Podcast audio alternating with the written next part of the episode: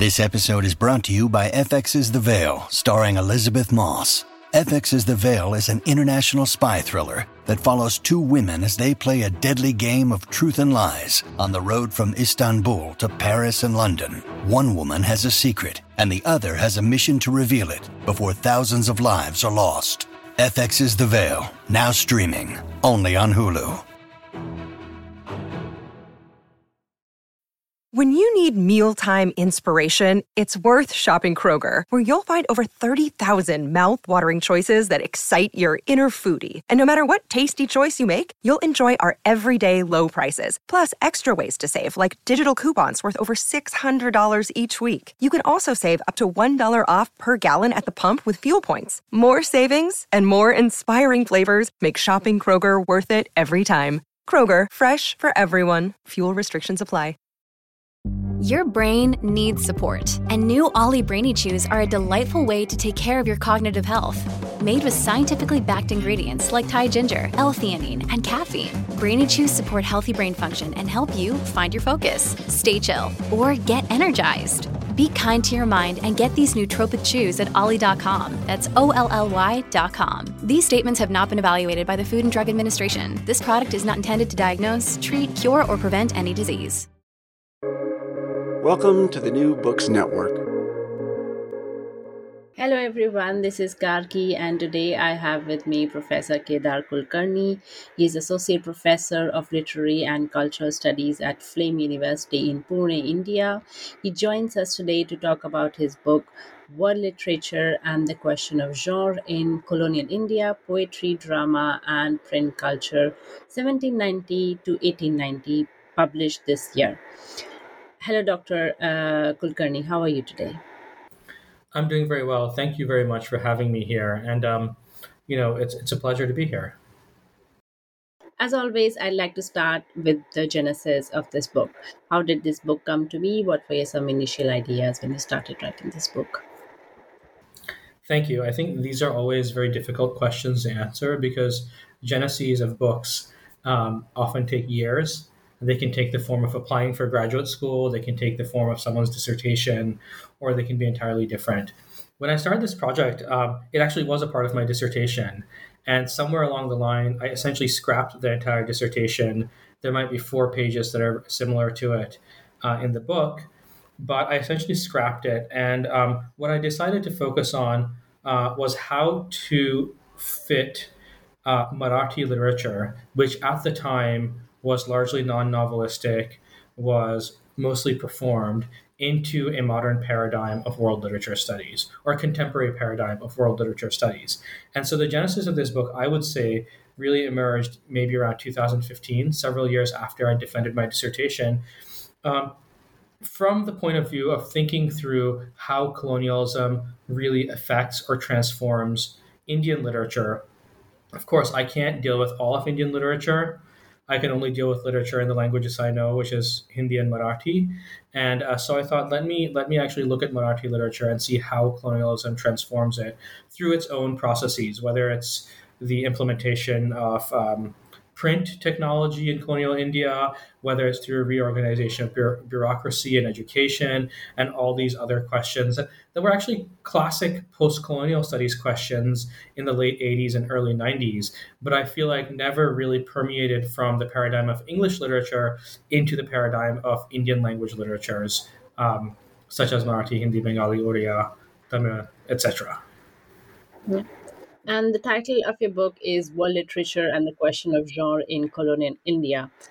Um, I mean, the question begs itself why should genre be a subject of debate when you're talking about um, world literature? Uh, that's that's a really important question too. Um, different places in the world have different relationships to literature. And um, sometimes in situations such as India in the 19th century, literacy was so low in a kind of textual graphic literacy way uh, that by 1911, in Sumit Sarkar's now classic book on modern India, 1% of the population was literate in English and 6% in Indian languages.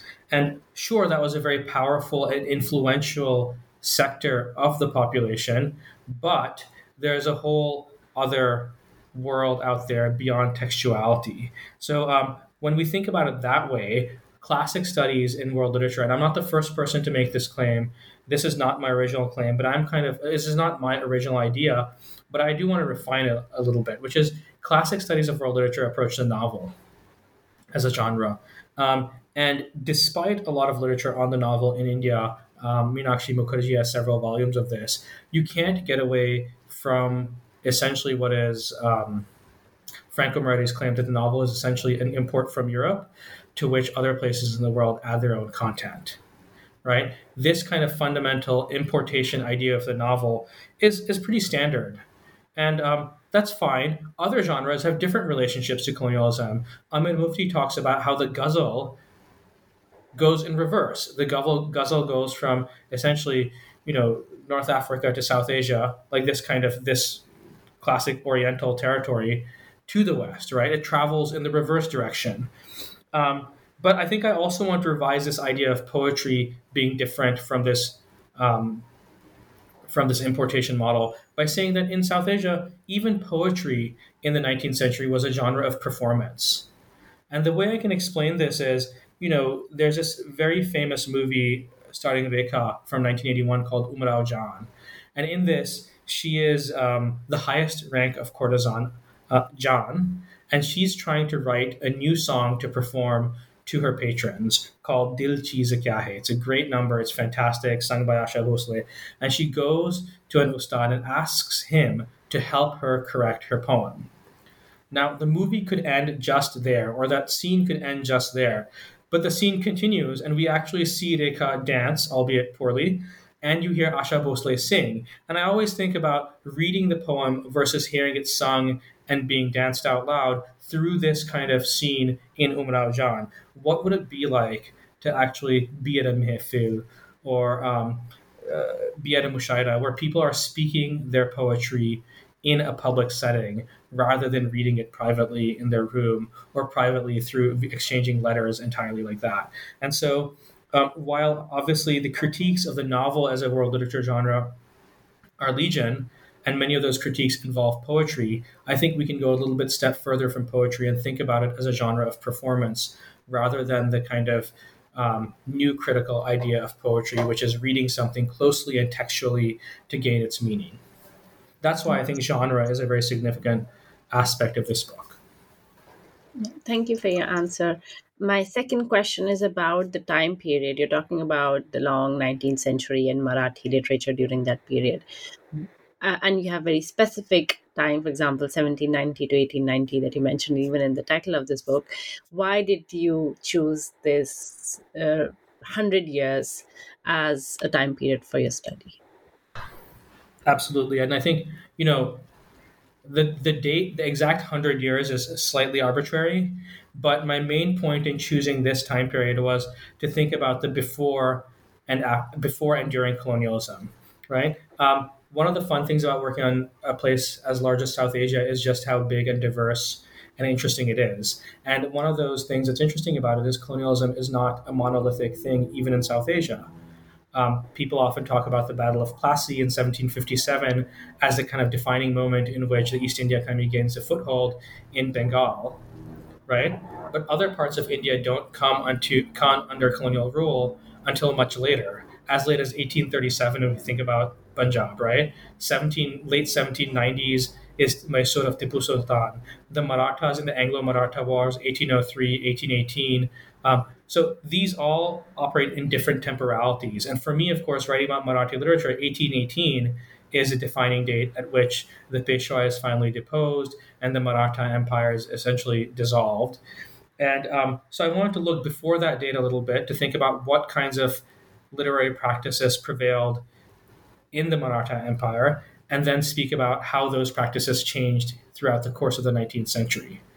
Um, and so change requires, of course, looking at a significant amount of time. You can't take your kind of synchronic view of things and think about how everything happened in 1840 or 1825 or whatever it may be. So I wanted to kind of do a little bit of both. I wanted to think about the longue durée as well as, you know, look at the synchronic view as well. So uh, in many of my chapters, I look at the synchronic view, but the whole book is directed towards this longue durée arc of change, this narrative of change in Marathi literature. Uh, and in your book, you're talking at several places for the need uh, to bridge this gap between post colonial studies and comparative literature. Why is there such a need?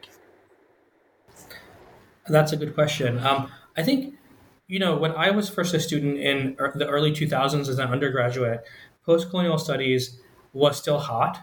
And, um, but it was also the time when Spivak had just published her Critique of Post Colonial Reason book. I think that's 2001 or 2002.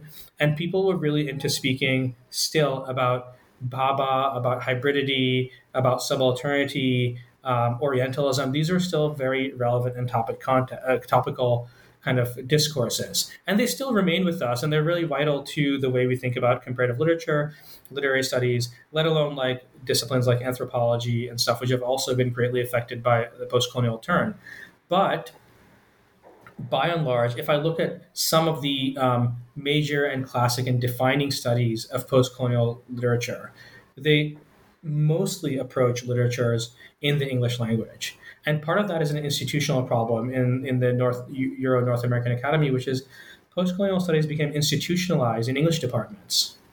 And people weren't getting tenure uh, for writing writing books on what's happening in Malayalam at the time, right? Um, whereas, conversely, comparative literature was also a discipline dominated by French, German, and Italian. Oh, sorry, French, German, and English. Um, Italian and Romance languages are own thing. Slavic languages are another thing. And so, um, obviously, comparative literature as a discipline has changed significantly over the past 20, 25 years. And you can see this at major conferences like the ACLA, for example. There are a number of different panels on all sorts of languages from around the world. Uh, whereas I think post colonial studies, especially literary post colonial studies, is still kind of stuck somewhere. And I wanted to bridge that gap by kind of making sure that there is room within post colonial studies for the kinds of exciting approaches that scholars of post colonial literature, uh, scholars of comparative literature and world literature studies are doing. Um, and so that bridge, that bridging still needs to happen. I mean, I hope this will be occasion for more people to write about literatures other than English. I know it's I know that when you look at the job market, still anglophone, anglophone, anglophone, but I feel like there's more than that. You know, and there are a number of people who have done this. I think um, a colleague of mine did this, also published by Bloomsbury. I know Michael Allan has his book about uh, Arabic in Egypt. And I think these these texts are really shifting the ground in which we understand post-colonial studies in a colonial study in a, in a colonial setting, and also the way um, minoritarian languages relate to majoritarian ones that are traditionally studied, like English, French, German. And this is somehow also related to my next question, where um, in your uh, in your book you are seeking to redefine or reconsider the way the literature is conceptualized uh, right now in the academia. So, so the first thing is why is there a need to rethink literature as a concept, and how can how can we do that? I mean, what is it that we need to uh, ask when we are reconceptualizing literature?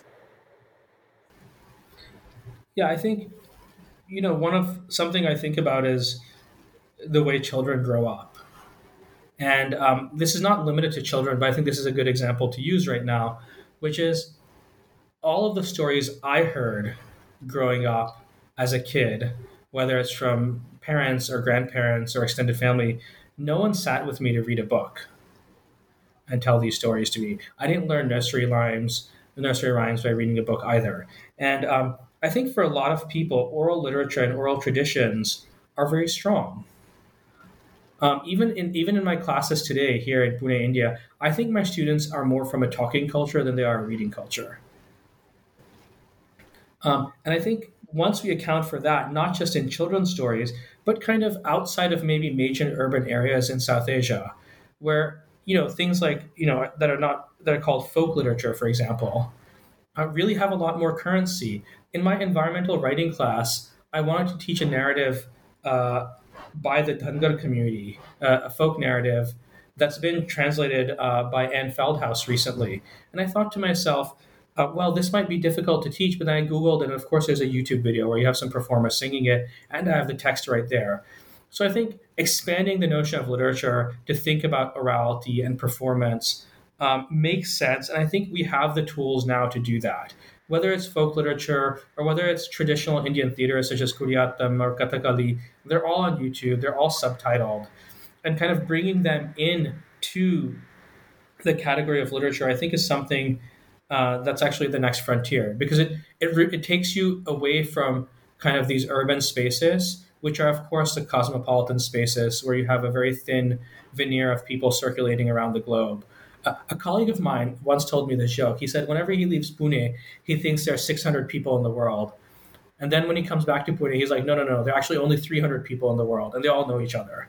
You know? And I think living in urban spaces, it's really different from living outside of urban spaces. And I think I think we have to account for that in a country like South Asia where 70% of the people is still rural. 70% of the population is still rural, even though most of the news generated happens in urban areas, right? So what do people read? What is their kind of um, what is their way what is their way of entertaining themselves when they're not when they're not at work or when they're not doing their chores or whatever it may be. And that takes you away from this kind of normative textual definition of literature. And we need to expand that for that reason. Because most people do use cell phones, most people do watch YouTube videos, and all of those things, Tamasha, um, Jatra, everything is available on YouTube to watch. And maybe in a class on world literature, there should be more kind of units on oral performance, oral narrative, or whatever it may be. Um, the way I think about this in another sense is you know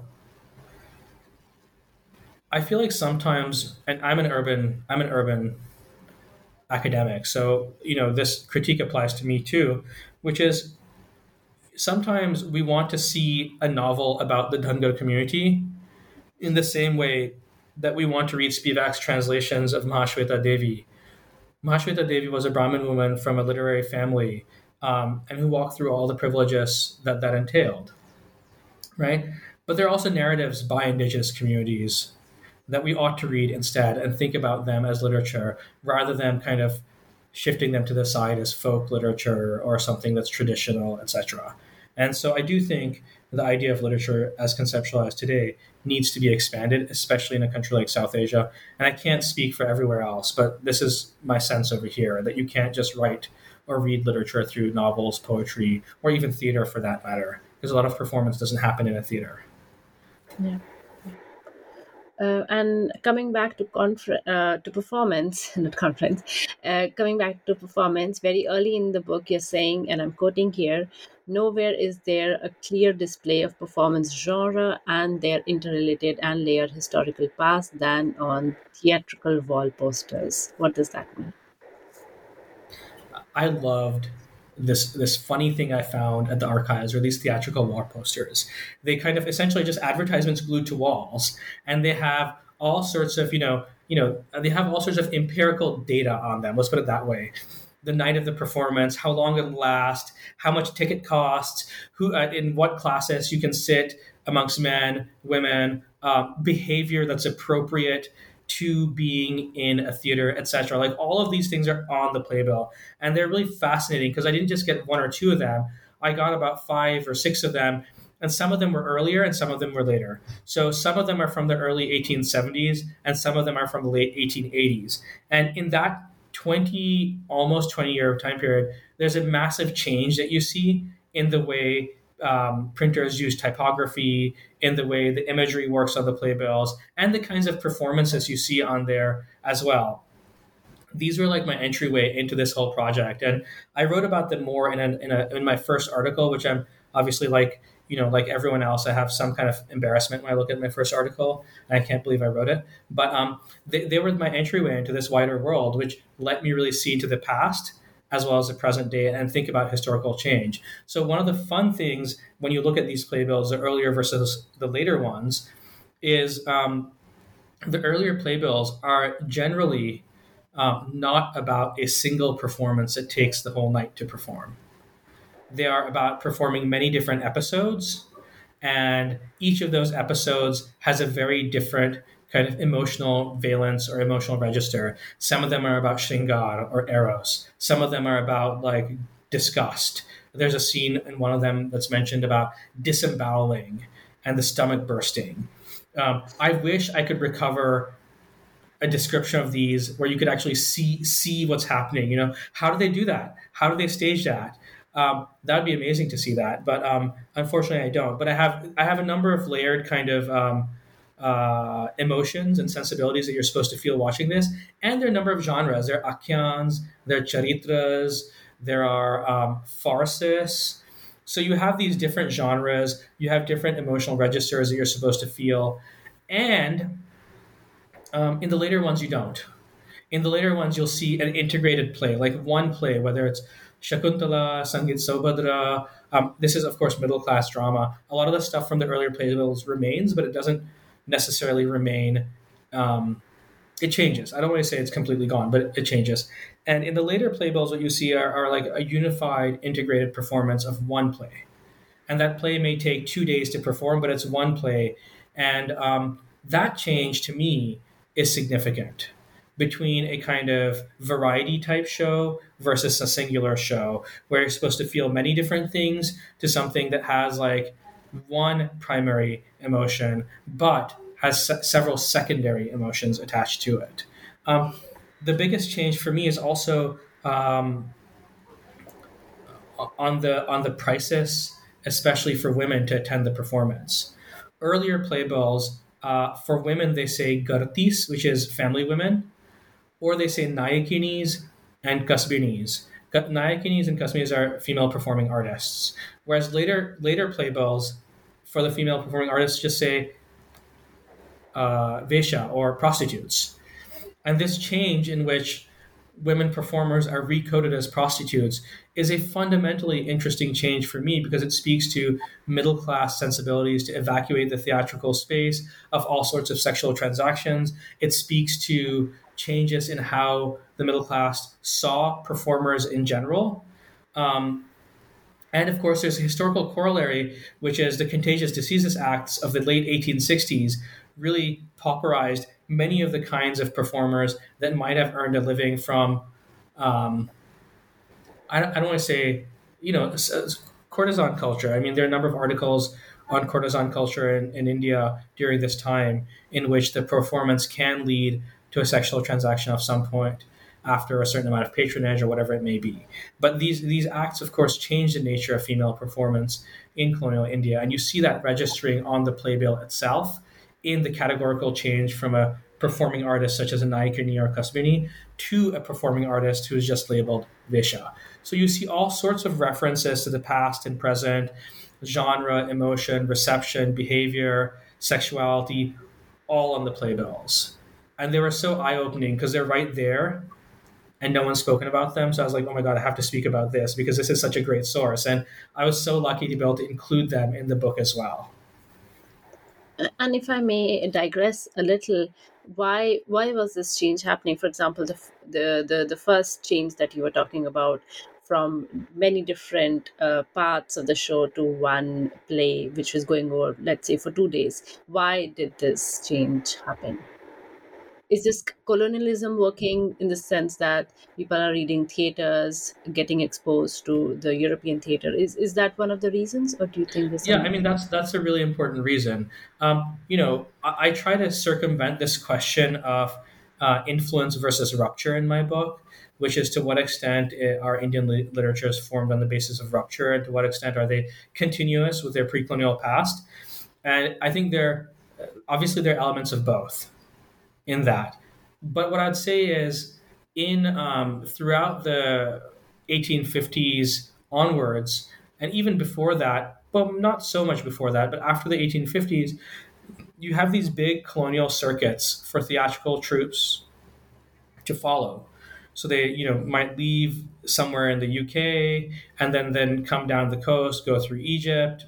Did they go through Egypt? I don't know if the Suez Canal was built at that point. Maybe not go around the Cape of Good Hope, you know, stop off at every colonial port city, you know, Bombay, somewhere in Sri Lanka, Calcutta, then go on to Singapore, all the way down to Australia and back.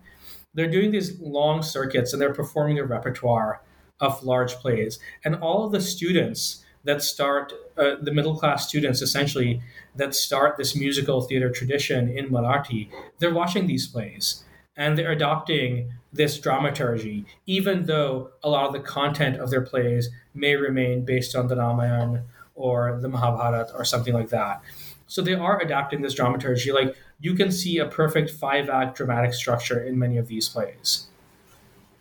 Right? Um, and so I think that idea of carrying an emotion to a climax and letting it fall towards the end is um, is not necessarily an Indian notion, right? But I think that is a large influence on why uh, theater moves from this multifarious experience to a singular one is partially to talk about civility and so your, show yourself as civilized in some ways, right? I speak about this a little bit in chapter three with reference to Shakuntala and talk about how theater uh, well, and playing in the theater was a form of showing yourself as civilized at this time for the middle class audience. I also speak a little bit about uh, this same issue in one of my articles about slavery and performance in South Asia, where I talk about middle course, middle class moralistic discourse that tries to evacuate all of these disgusting or extra erotic moments from the theater over the course of the 19th century. So um, I think I think they're they're both. It's part moralistic. It's part wanting to show yourself as civilized. It's part kind of adopting this dra- dramaturgy that you see. The Bandmann Company, I believe, is a really important company that goes all over the world um, and actually uh, perform Shakespeare all over the world. So um, there are a number of other theater, theatrical companies. There's a there's a dissertation um, published on this uh, many years ago called English Drama on the Bombay Stage.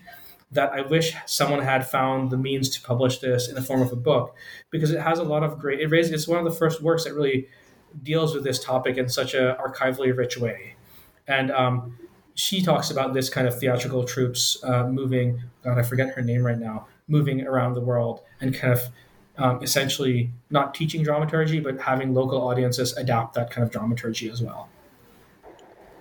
And uh, coming back to the question of post colonialism and world literature, you say that the disruption of colonization in South Asia transformed Marathi literature from panchoric to verca- vernacular ecology. What does that mean?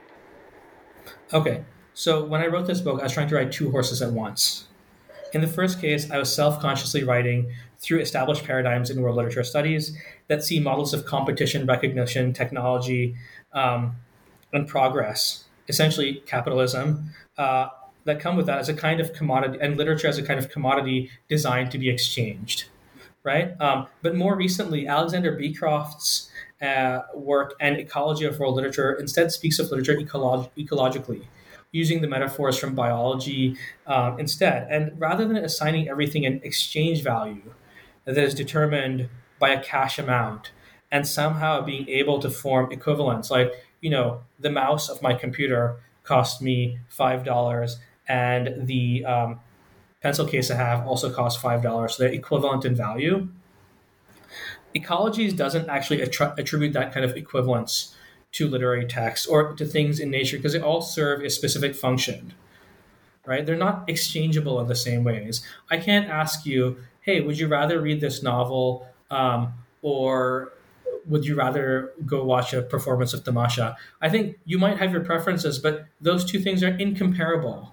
There's no there's no cash value that you can assign to them that really allows them to be compared properly. And i think that model of ecology was very valuable to the way i think about literature.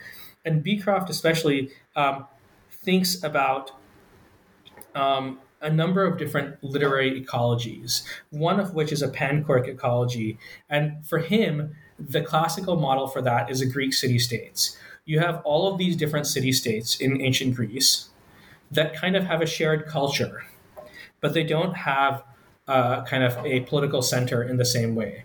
And when I thought about Marathi literature in the 18th century, it was kind of like that it, it's very political to say whether it's a Maratha Empire or whether it's a Maratha Confederacy, because over the course of the late 17th and all of the 18th century, um, all of the kind of local potentates that comprise the Maratha Empire, whether it's the Gaikwads of Baroda, the Bhosles of Nagpur, etc., etc., they essentially develop significant dominions and capabilities of their own. So, even though they're loosely allied to the Peshwa of Pune, so this kind of metaphor of panchoric ecology, where you have a shared kind of Marathi speaking culture. They're patronizing the same poets, the same kinds of literatures, but at the same time, their alliance is always being negotiated and renegotiated. It's I thought it was a good metaphor to use for Marathi literature at this time period too. A panchoric ecology where the political center is not so strong, but the regional center is kind of subscribed to this to this sim- similar kind of um, model of patronage, etc. Now, what Beecroft says is a panchoric ecology can become a cosmopolitan one with a stronger pan, pan regional kind of influence. And he talks, of course, about uh, Hellenism of Alexander the Great. Okay, and so I thought Marathi literature at this time was kind of aspiring to that at the moment, right? Marathi was used as an administrative language all the way from Peshawar all the way down to Arcot.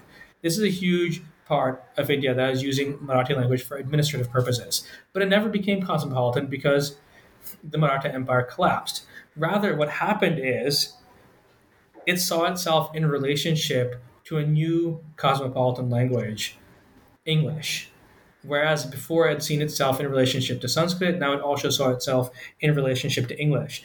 And so rather than going from panchoric to cosmopolitan, it went from panchoric to vernacular it was it was reinscribed within a regional setting rather than becoming a cosmopolitan thing. So the, these ideas, I mean, obviously I use them metaphorically. I'm not using them in a super precise way, but there are certain certain ideas that are evocative that help us understand these historical transformations. And so when it went from panchoric to vernacular, I'm really relying on Alexander Beecroft's work to kind of distance myself a little bit from the economic models that are so um, prevalent in literary studies. Uh, and uh, coming to chapter three, you're talking about the play, uh, everyone's favorite play, Shakuntala, and you're saying Shakuntala uh, is an Oriental text. Uh, as an Oriental text, played a significant role in the way Indian literature was uh, conceptualized and understood in foreign locales. Can you elaborate on what that means? I can. I just want to go back to the earlier question for one last comment, which is one of the hallmarks of a vernacular literature, according to Beecroft, is that it borrows a lot from cosmopolitan literatures. So when you asked me about why these playbills show one play instead of many things, I think this idea of borrowing from all these theater troupes that are going in, I think ideas of translations from Sanskrit and English into Marathi, these are all kind of the hallmarks of a vernacular literary ecology. And um, so I just wanted to underline that part a little bit. Um, your question of Shakuntala, Shakuntala, yes. Um, it was an Oriental text in the sense that, you know, after it was translated, um, so William Jones, I think, first translated into Latin and then into English. I don't remember the exact kind of process, but after it was translated, it kind of um, it blew up a little bit. Goethe commented on it, uh, Herder commented on it. Um, you know, Victor Hugo, etc. There are a host of European intellectuals, romantic thinkers who commented commented on Shakuntala, and like something like the Arabian Nights, it be, became one of these kind of focal points on how to understand India. Right? Um, uh, James Mill is the senior is James Mill, John Stuart is the younger, but one of them also commented on it, and um, it becomes this kind of larger than life text that it's kind of metonymic it is the text that stands in for the entire society. It's like saying, "Oh, you want to understand England? Look at Shakespeare. You want to understand, um, you want to understand, I don't know, France? Look at Victor Hugo." Right? Um, it's like the text that really comes to define literature in South Asia for a while, and um, so themes about pastoralism, princely license, the idea of Shakuntala as first a wild maiden who is kind of beautiful and in nature, um, but then by the end of the century, as times change, she becomes the image of a fallen woman. You know, so it it comes up and resurfaces throughout the 19th century as a way to understand relationships between princes, their people, between women, and sexuality, etc. And that's why I call it kind of like this. Um, uh, Oriental text that really plays a strong role in understanding India. But I, I don't do that. I situate it in India as a performance. So it, it's not about everything outside of India and how India is understood through Shakuntala, but it's how Shakuntala actually um, works within an Indian context. And how does it work within the Indian context? Um, well, I mean, all of these things are very regional and very kind of, you know, the fun thing about the Shakuntala chapter for me is that it resonates directly with some court cases between princes and um, their kind of tutors. So throughout the early, throughout the 19th century, the East India Company had this policy of giving princely states a Brahmin tutor to kind of to train the prince in order to kind of make the prince knowledgeable in modern political science, essentially, in modern statecraft is probably a better word than political science, statecraft. And you see this in a number of different princely states. And sometimes those relationships weren't very willing, they weren't very accommodating, and there's a lot of friction between them. So you see that relationship a little bit enacted in the way people talk about this play in the Indian press at the time. Because there is one really important case in 1880 where the Maharaja of Kolhapur, I think, um, has an argument, and a newspaper sues this guy named Vasudeva Vaman Barve about the way he tutored him and all this other stuff. And that really gets refracted through the play of Shakuntala. Uh, one also sees the Contagious Diseases Acts and the way performing women were kind of displaced and turned into common prostitutes. I think that can also be filtered through our understanding of Shakuntala and the way the way the figure of the fallen woman kind of um, the way Shakuntala becomes a figure of a fallen woman by the end of the century. So all of these things, I, I kind of really historically situated. I talk about patronage, uh, the way the way princes patronize Brahmins, the way the colonial government patronizes their new middle class Brahmin employees, etc. So it's filtered through all of these registers of caste, class, sexuality, and I really try to do a microhistory of the play from about 1882 to maybe 1890 some of the sources are really fun. That was a really fun. That was a really fun chapter to write. Like the letters between the government officials and the students saying like, "Oh, you performed the play so well," blah blah blah. It's so patronizing and it's uh, it's fantastic. Sorry, I, i'm supposed to give a plug for myself. I really enjoyed writing this chapter. Yeah, and coming to the second play, which is Sangeet Saubhadra, Subhadra becomes Saubhadra.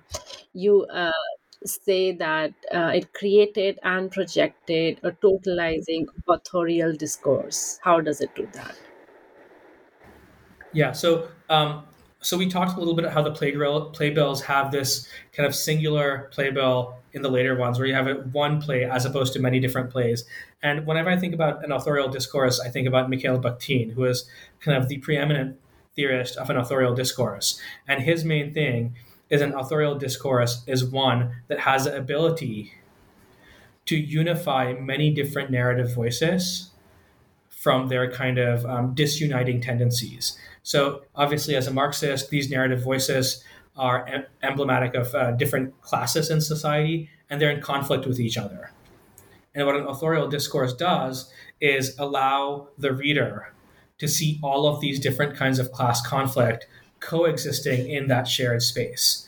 Now, if we think about that idea, I use that to talk about genre in Kirloskar's play Sangeet Saubhadra, which is you have different Indian performance genres that he kind of brings into the body of this play. So you see Launis, you see Powadas, you see a number of different kinds of verse forms from Marathi literature, and he really, he, and these are all used in their specific contexts. No one's, no one's, you know, singing a Launi um, any time of day. No one's singing a Powada any time of day. They're they're they're designed for specific reasons and rationales in the performance traditions of that area.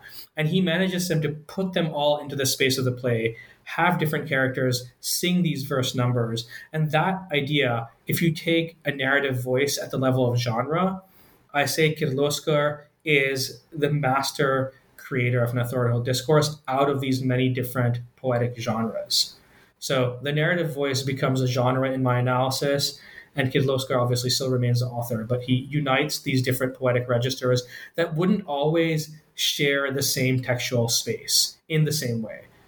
Maybe in a night's performance, they might go from A to A to Z and kind of have different um, different kinds of genres performed. But to see that they are embodied in that same spec- textual space to me is very interesting. Uh, and coming uh, to the last notion that I want to talk about is the notion of the gift. Uh, and if I have under understood uh, what you're saying correctly, is that you're saying that it's important to not only look from the gift of theory from the perspective of the Europeans who are the receiving, but also from the perspective of the South Asians who are projected to be giving this gift. Um, and if my interpretation is correct, how can this theory of gift be understood from the South Asian perspective? Yeah, I mean, I like to think about exchange. So I'm not going to go into like traditional theories of gift giving. I'm not interested in Marcel Mauss or Levi Strauss or even Derrida's idea of the free gift over here. Um, what I am interested in is kind of thinking about exchange, right? Gifting isn't a one way street. It's not just something the Europeans give and the Indians receive with their arms wide open and saying thank you for this gift, right? It goes in both directions. And for me, the biggest gift is the gift of theory that comes from the engagement with not just South Asia, but with other colonies around the world. Many of our dominant, like, you know, this is Derrida's critique of ethnology, of Levi Strauss, which is ethnology as a discipline only exists because you confront the fact that, well, I mean, Europeans confront the fact that their ideas are not universal, right? And so um, uh, ethnology as a discipline is kind of a gift from the colonies to the center. We have other ways of thinking about this. I, I spoke about Gauri Viswanathan a lot in my book. The English curriculum is a curriculum that's developed in the colonies for civilizing the natives. And then this is exported back to England to civilize the lower classes right? This is another kind of gift. People talk about criminology in terms of like fingerprinting and all these other methods uh, um, that are also developed in South Asia and then sent back to the metropole to kind of use on their own population. So the idea of the colony being a laboratory is very, very well established. But I wanted to look at one specific gift that I thought was especially significant that people had maybe occasionally mentioned here or there, but they hadn't really explored in depth. And that to me was through the figure of Saussure.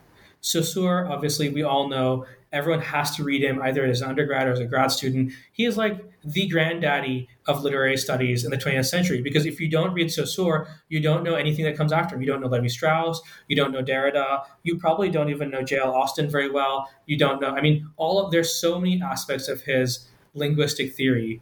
Are there aspects of his linguistic theory that touch upon everything? From formalism to deconstruction, and that's that's just how it is. He's the foundational figure. But when you read about him, or when you read him, there's no context ever given for him. So if you read Foucault, you have to read Nietzsche before him. You have to read Althusser before you read Foucault, because Foucault's biopolitics is essentially Althusser's RSAs and ISAs reinvented in a post-Marxist kind of way. But with, with Saussure, there's no such thing required. And I was like, well, how is it possible that this guy who wrote his PhD on the genitive case in Sanskrit and how to use it, um, how is it this guy who lectured on 30 for 30 years about the Sanskrit language um, invents this theory of language that um, is kind of so seems so ex nihilo. And um, when I was reading through some of my archives, I realized, and some of my texts, I realized that this idea of difference in terms of words not actually referring to the objects themselves, but referring to other words around them through exclusion, is actually a very Buddhist view of language, and it's called it's called the apoha, specifically the apoha um, theorized by people like uh, Dignaga and Bhartrhari. I don't know if Bhartrhari is Buddhist, but it's specifically something that's uh, a Buddhist view of language against a Brahminical understanding of language, in which if you are reciting a Vedic mantra, the speaking of which is supposed to change reality. Well, for the Buddhists, speaking is meaningless unless it's through processes of exclusion. Um, and I think this fundamental difference between Buddhist and uh, and Brahminical ideas of language is the kind of thing that Saussure is picking up on. If you read his, uh, and beyond that, if you read his course in general linguistics, um, he has a diagram for where sounds come on your mouth, come out of your mouth, from the back of your throat to your lips. And I feel like when I when I was reading that the first time, I thought to myself, you know, when we learn to recite the English alphabet, we learn A B C D E F G, or in French A B C D E F G, and it, it's the same thing, but it has nothing to do with where the sounds come from in your mouth. But if you're learning Devanagari, it's and Saussure could only have understood that if he had if he had uh, read Panini's grammar Ashtadhyayi. Like there's no other way in which he would understood that. And I wanted to really fill this gap in this connection and give Saussure a genealogy, one that kind of lets us see, well, listen, the foundational assumptions of so many thinkers are not Saussurian. They're actually Buddhist or Brahminical. And we have to really pay attention to that genealogy because that is a huge gift of theory that comes directly from the colonies to the colonizer. So something like J.L. Austin's idea of performative language is so profoundly Brahminical and Vedic. Um, one wonder, like, what after all is a performative utterance? Something uttered within specific contexts and with specific intentions. What is that if not ritual language spoken to alter reality? So um, for me, uh, when I thought about the gift, it was this gift of theory from the colonies to the colonizer. And um, you know, the way I thought about this, another way to think about it is many years ago, I was in a class where the professor was lecturing about the later Roman Empire, and he was lecturing about St. Augustine of Hippo, which is essentially in Libya. And he spoke, you know, he said something really interesting to me. And I think at this point, this is about 10 years ago, I think post colonial studies had finally started reaching classical studies at this point. And he said, in the later Roman Empire, a lot of Roman culture starts to be defined from the peripheries of Rome. And um, the colonies, in this sense, are the peripheries that are defining the um, the colonial center at this point, especially through their ideas. Um, yeah.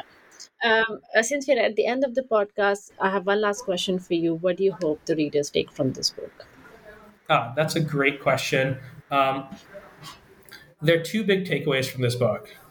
Um, the first one is I think I'd like to say that deconstructing hegemonic systems only goes so far if there's no dearth of alternative visions afterwards. And, you know, for example, with my deconstruction of Saussure, I also provide an alternative history for this to happen. And so I want my book to be seen as an alternative history of how literature changes through colonial through the colonial encounter. I think that to me is very important. Um, I re-narrate the story of Marathi literature by placing it within a world system, both economic and ecological. Um, and I respond to post-colonial scholarship and Marathi scholarship um, on ruptures and continuity to make my claim. So part of my critique is almost a foundational critique, a deconstruction, but there's also a history, there's also a literary history, a rewriting, a historical revision that makes amends and provides a course correction. Um, and secondly, I think me my second big takeaway is forget about English.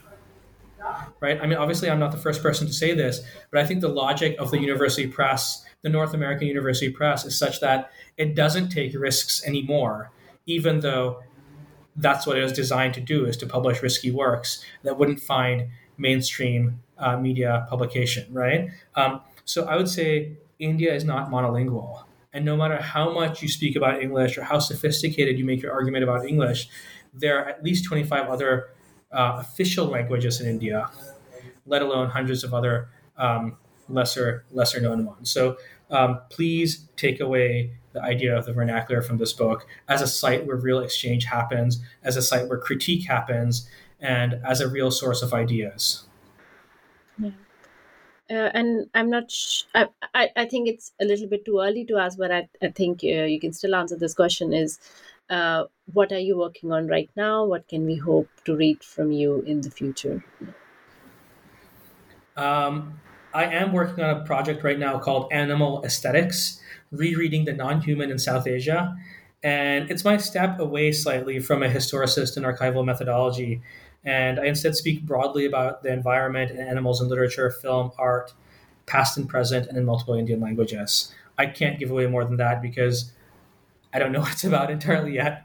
But um, you know, I, I, hope I hope I'll get to speak with you again in four years, and if not, maybe another grad student like you who's also doing this podcast, which is really fun to fun to be on. So thank you for having me here.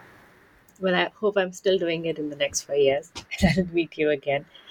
Um, but thank you. That that does sound like a fascinating project, and I hope to read this book soon from you. Thank you for taking the time out to talk to me. Thank you for having me.